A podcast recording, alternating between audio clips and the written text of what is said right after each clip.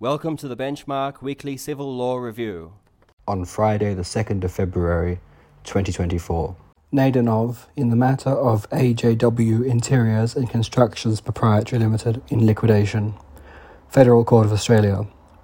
Court approved compromise of debts of company in liquidation, but refused to approve the liquidator's solicitor's costs agreement given the delay in seeking such approval. Sev and Gamma SS and IG Power Callide Proprietary Limited administrators appointed. Federal Court of Australia. Callide Power Station failure. Special purpose administrators appointed to a joint venture party to investigate that party's potential claims against the other joint venture party as the current administrators were failing to do so. Diggett Landscapes Proprietary Limited in liquidation and Bupa Aged Care Australia Proprietary Limited number 2. Federal Court of Australia. Statements by a principal that induced a subcontractor to return to work had not caused a contract to be formed between the principal and the subcontractor and were not misleading or deceptive. Alumina and Bauxite Company Limited and Queensland Alumina Limited.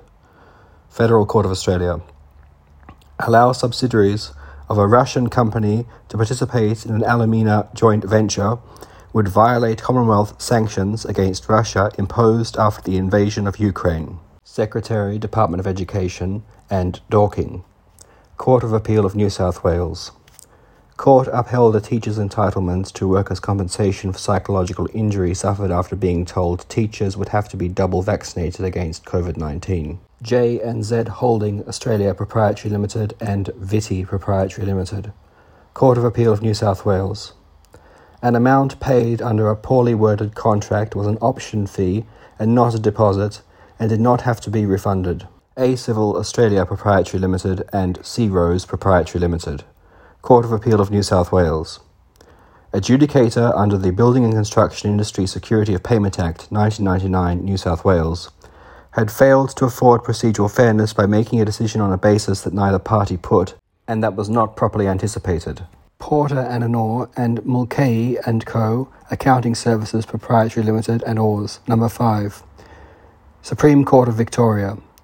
Court assessed expectation damages and an account of profits flowing from breach of contract and fiduciary duties. Kellas-Sharpe and Oars and PSAL Limited. Court of Appeal of Queensland. Equitable relief against penalties.